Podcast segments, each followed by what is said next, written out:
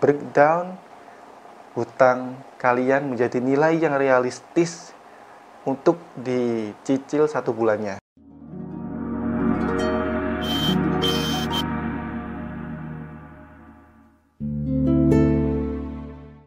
Halo Assalamualaikum warahmatullahi wabarakatuh Dengan saya Washalki Selamat datang di Washalki Channel Jika kalian baru pertama kali masuk channel ini Jangan lupa klik tombol subscribe dan aktifkan loncengnya Karena di sini kalian akan banyak belajar tentang dunia bisnis, self-development, dan juga digital marketing So klik tombol subscribe sekarang Karena subscribe itu gratis Oke, di dalam video ini kita akan belajar tentang satu hal yang mungkin menjadi problem banyak orang Yaitu tentang hutang Nah, kenapa hutang ini wajib diatasi? Karena hutang merupakan satu hal yang itu dibawa sampai mati.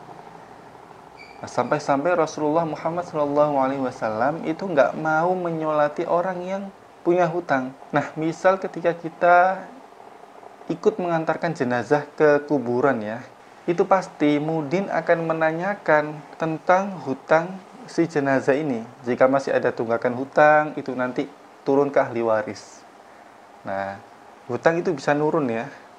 Jadi misal kita sedang berhutang, ternyata kita keduluan meninggal nih. Nah, hutang itu akan turun ke ahli waris kita atau keluarga kita, bisa ke anak kita. So, di sini kita belajar bahwa hutang merupakan satu hal yang wajib dilunasi.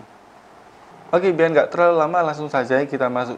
Tips yang pertama adalah niat untuk melunasi. Jadi ada loh orang yang berhutang tapi dia itu nggak punya niatan untuk melunasi. Aneh ya, tapi memang ada. Misal nih, ah saya hutang si A untuk masalah lunasi hutang kapan-kapan loh. Kok lunasi hutang kapan-kapan? Melunasi hutang itu kewajiban dan yang namanya kewajiban itu harus dilakukan segera. Paham ya di sini ya. Jadi kalau kita berhutang, kita wajib punya pikiran kapan nih saya bisa melunasi saya hutang untuk biaya sekolah anak. Kapan nih saya bisa melunasi? Karena kita sedang dibaiki orang. Orang yang memberi hutang itu orang yang baik kepada kita. Terkecuali jika kalian pinjam di misal di bank atau di rentenir itu bukan karena mereka baik ya, tapi karena itu program mereka. Tapi kalau kita misal pinjam ke tetangga, ke saudara, mereka sedang berbuat baik kepada kita. Jadi kita jangan mengecewakan mereka bahwa aduh lunasi hutang kapan-kapan aja deh. No. Melunasi hutang itu harus diniatkan di awal. Dan jika kalian sekarang punya hutang, mulai sekarang niatkan untuk melunasinya. Poin yang kedua adalah yakini Allah. Maksudnya apa? Karena banyak orang yang berhutang itu berakibat pada stres. Banyak ya, kalau kalian lihat orang-orang yang mungkin kena gangguan jiwa biasanya karena hutang hutang nggak bisa balikin atau ketika ada perampokan pencurian itu biasanya karena terlilit hutang sehingga terjadinya kejahatan seperti itu. Nah meyakini Allah itu maknanya bahwa ketika kita berhutang yakini bahwa Allah akan menolong kita untuk melunasinya. Menolong dalam artian apa? Menolong dalam artian ketika kita merasa bahwa aduh hutangku kebanyakan nih hutangku terlampau besar gimana aku bisa melunasinya? Nah yakini bahwa Allah itu maha kaya. Allah yang memberi rizki kalau kita sudah tahu bahwa yang memberi kekayaan itu Allah bagaimana caranya dekati Allah Tuhan kita itu kaya maka dari itu ketika kita ada problem tentang sesuatu yang berkaitan dengan harta kita deketi yang memberi harta yaitu Allah. Yakini bahwa Allah itu maha pemberi rezeki. Allah itu maha kaya. Dan ketika kita merasa bahwa, aduh aku sudah gak kuat nih, hutangku kebanyakan, aku mau bunuh diri. Na'udzubillahi min dalik. Yakini bahwa la yukallifullahu nafsan illa wus'aha. Allah tidak akan memberikan beban kepada hambanya melampaui kemampuannya. Jadi ketika kita memiliki kemampuan standarnya seperti ini, ya Allah memberikan beban itu seperti ini. Nah, nggak mungkin lewat ke sini ya. Ini beban kita segini nih misalnya. Jadi kualitas kita, kemampuan kita itu segini. Nggak mungkin Allah memberikan ujian di sini. Tapi Allah akan memberikan di bawah ini. Yakini itu bahwa Allah pasti memberikan jalan jika kalian punya hutang. Jadi nggak perlu stres, karena banyak orang yang stres karena hutang. Nah, ini bisa menjadi tolak ukur bahwa keyakinannya terhadap Allah sedang lemah di situ. Padahal sekali lagi dia punya Allah. Allah itu maha kaya, Allah itu maha memberi rezeki, Allah itu nggak akan memberikan cobaan melebihi kemampuan dia. Kenapa dia bisa stres? Nah, di sini kita kembali lagi bahwa yakini Allah bahwa Allah pasti menolong kalian. Poin yang ketiga adalah lakukan breakdown. Jadi kadang kita ketika berhutang itu merasa bahwa aduh utangku kebesaran nih. Utangku nggak bisa dilunasi nih. Kenapa? Karena kita melihat total dari hutang itu. Seperti contoh kita punya hutang misal 12 juta ya. Entah itu 12 juta waktu itu dibuat untuk membiayai anak sekolah atau untuk biaya hidup, modal bisnis atau apa pun. Nah, kita hutang 12 juta nih. Kadang kita mikir stres nih. Aduh, aku punya hutang 12 juta, kapan ya bisa lunasi? Sampai stres. Apakah ada? Ada. Nah, bagaimana cara agar kita bisa melihat hutang itu sebagai sesuatu yang pasti bisa kita lunasi? Kita breakdown. Jadi 12 juta ini kita breakdown. Misal kita punya niatan untuk melunasi hutang ini dalam waktu satu tahun. Nah, kita breakdown nih. 12 juta dibagi 12 bulan. Artinya dalam 12 bulan ini, satu bulannya kita kena satu juta. Nah, itu yang kita pikirkan. Bagaimana kita bisa nyicil hutang itu satu bulan satu juta. Paham ya sini ya? Jangan mikirin yang 12 juta. Nanti stres. Bahaya kalau stres malah nggak bisa dapat uang untuk melunasi ya. Jadi kita breakdown satu bulan satu juta. Nah, kita lihat juga kualitas kita. Kita bisa nggak satu bulan satu juta? Kalau nggak bisa, maka kita breakdown lagi. Kita jadikan dua tahun lah melunasi 12 juta dalam dua tahun. Artinya satu bulan kita keluar uang 500 ribu. Kita lihat lagi kualitas penghasilan kita. Apakah mampu nih kalau kita menyisihkan satu bulan 500 ribu? Kalau bisa, oke, okay, fix satu bulan saya keluar ke 500 ribu, saya alokasikan untuk melunasi hutang. Nah, seperti itu ya.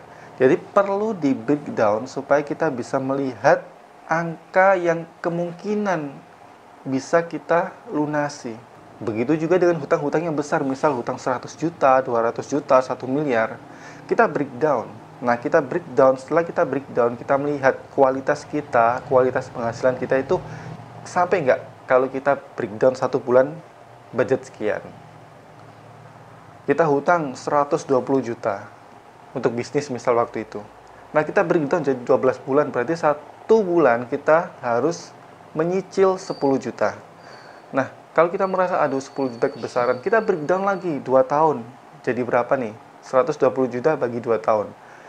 Nggak kuat masih nggak kuat 3 tahun. Nah nanti kita jelaskan ke orang yang menghutangi kita. Satu tahun eh mas saya ini satu bulan bisa nyicil segini insya Allah dalam tiga tahun pastilah sudah lunas nah itu akan membuat si pemberi hutang biasanya sih ya biasanya akan merasa lebih tenang nggak ngejar-ngejar kita. Tapi kalau kita diem-diem baik itu kita nanti dikejar-kejar si pemberi hutang. Apalagi kalau si pemberi hutang galak ya malah hidup kita nggak nyaman. Maka dari itu breakdown hutang kalian menjadi nilai yang realistis untuk dicicil satu bulannya. Poin yang keempat adalah jadikan melunasi hutang itu sebagai prioritas. Udahlah, nggak perlu lifestyle, nggak perlu makan di restoran, nggak perlu gaya-gayaan, nggak perlu beli sesuatu yang nggak terlalu dibutuhkan, ganti HP, ganti mobil. No, hilangkan itu semua. Jadikan melunasi hutang sebagai prioritas. Maknanya prioritas itu hal yang utama.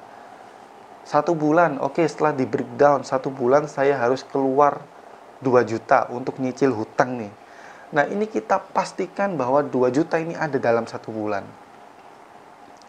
Contoh gaji kita di karyawan yang jadi karyawan 3 juta. Nah 2 juta hasil dari breakdown hutang ini, oke okay, 2 juta kita alokasikan untuk nyaur hutang Nah, sisa satu juta, satu juta ini jadikan biaya hidup. Gimana caranya? Whatever.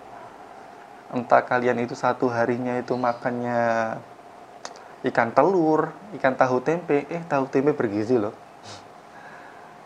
Entah lauk-lauk yang sederhana yang pasti bagaimana kalian bisa mengontrol kehidupan kalian untuk berfokus pada melunasi hutang. Karena hutang itu sekali lagi wajib dilunasi dalam waktu yang relatif cepat atau dalam waktu secepatnya. Yang biasanya sering nongkrong sama kawan-kawan, kita batasi. Kalau mungkin kalau untuk menghilangkan secara total itu agak susah ya. Jadi perlu dibatasi. Yang biasanya suka jajan di luar, eh, beli makanan-makanan mahal itu kita batasi sehingga uang kita ini satu juta cukup untuk satu bulan kelihatannya mustahil ketika kita biasa menghabiskan misal satu biasanya ya biasanya satu hari habis 100 ribu berarti satu bulan 3 juta belum lagi biaya listrik biaya air kemudian perbaikan rumah yang bocor-bocor itu ya. Biasanya sekian kok kita ubah jadi sekian? Itu that sesuatu yang awalnya itu impossible. But ketika kalian fokus untuk melunasi hutang, uang yang sedikit ini, yang biasanya segini nih, kita persempit jadi segini uangnya, budget untuk satu bulan, itu pasti bisa. Pasti bisa, asal kalian berubah gaya hidup. So, di sini kita belajar bahwa melunasi hutang itu wajib dan prioritaskan untuk melunasi hutang. Sudah nggak perlu lifestyle-lifestylean di sini. Karena di sini kita ingin terlepas dari hutang. Yang kelima adalah kerja keras. Nah, setelah kita melakukan breakdown, kita hutang sekian, satu bulannya sekian. Lalu kita jadikan prioritas nih, prioritas untuk melunasi hutang. Maka kita harus kerja keras supaya kita bisa mencapai target alokasi dana untuk melunasi hutang ini. Misal kita sudah mengalokasikan 2 juta dalam satu bulan untuk melunasi hutang. Kita kerja keras nih. Kerja keras, kerja keras supaya 2 juta ini bisa tercapai. Nah, kerja keras di sini bisa membantu kalian untuk melunasi lebih cepat. Jadi breakdown, hasil breakdown 2 juta dalam satu bulan ini, kita bisa beri alokasi lebih. Misal, karena kita kerja keras, maka kita dapat uang lembur dari bos. Karena kita kerja keras, maka penghasilan kita dalam satu bulan bertambah. Nah, itu jangan digunakan untuk lifestyle. Kembali lagi ke poin sebelumnya, prioritas kita harus memprioritaskan melunasi hutang. Kalau ada uang tambahan, kita ambil langsung masuk ke alokasi dana pelunasan hutang. Paham ya? Melunasi hutang jadikan prioritas. Kita kerja keras, alhamdulillah dapat uang lebih. Nah, kita masukkan ke alokasi pelunasan hutang.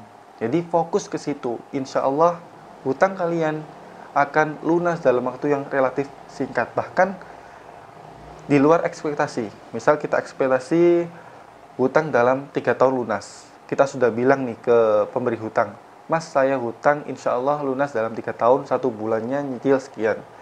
Nah tiba-tiba di bulan kelima sampai seterusnya kita mencicil satu bulannya itu lebih tinggi, 2.500 misal ya. Nah itu kan si pemberi hutang tambah seneng tuh ya, karena hutang kita akan semakin cepat lunas. So itu aja untuk video kali ini, insya Allah bisa bermanfaat. Jadi silahkan terapkan 5 tips sebelumnya. Saya yakin hutang kalian bisa lunas dalam waktu yang relatif cepat. Jangan lupa untuk klik tombol subscribe supaya saya lebih semangat dalam membuat konten dan klik share supaya video ini bisa membantu saudara-saudara kalian, teman-teman kalian yang saat ini sedang terlilit hutang. Dari saya Wasyalki, see you to the next video. Bye.